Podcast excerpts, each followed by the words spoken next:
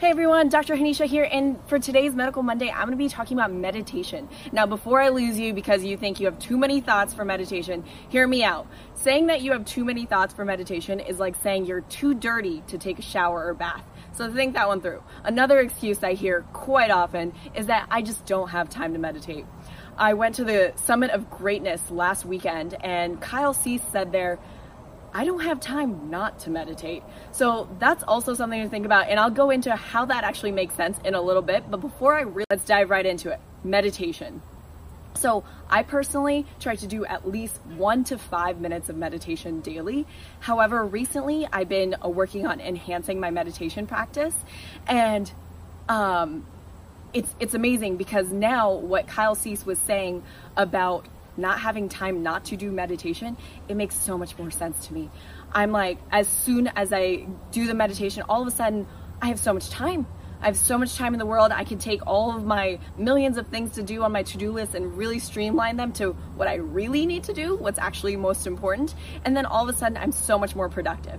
This is why I absolutely love meditation. But there are so many other benefits to it. And one of of my favorite nerding out sort of things about meditation is that it can physically alter your brain.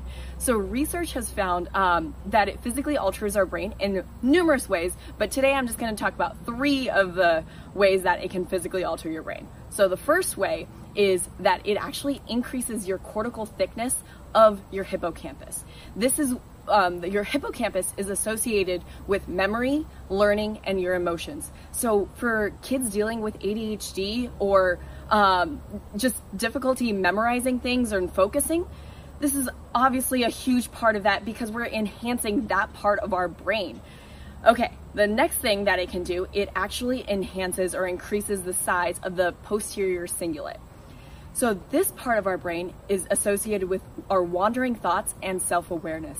I really like the way that my meditation teacher this morning, he put it. His name is Aaron King. love that guy. Um, and the way he put it was that with meditation, we're able to enhance our practice of, um, it's like a phone call. This is what he said. I, I feel like I'm not saying it as well as he did, but he's like, it's like a phone call from your subconscious to our emotional thoughts. Anytime we're experiencing our human emotions, we get that phone call and we know how to really be in the present moment then instead of fully just reacting to a situation. We could really process that um, whatever is happening instead of reacting immediately.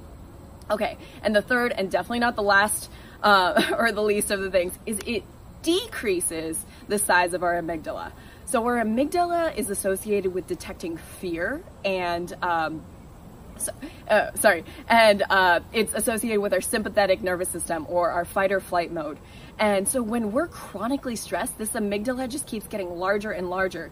And with meditation, we can actually shrink the size of the amygdala. And that is how it can impact our ability to relieve stress and manage our stress in a much better, healthier way.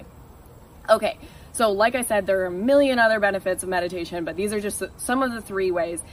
In my uh, episode for next week, I'm actually going to be talking about uh, practical ways of incorporating meditation into your life and what are some beginner ways to do that. So I'll, I'll, walk you through some of those things. So definitely look into or tune into that next episode. But for now, that's all I got for you today. And I'm wishing you all great health or Mahan health and happiness. And I'll see you next time.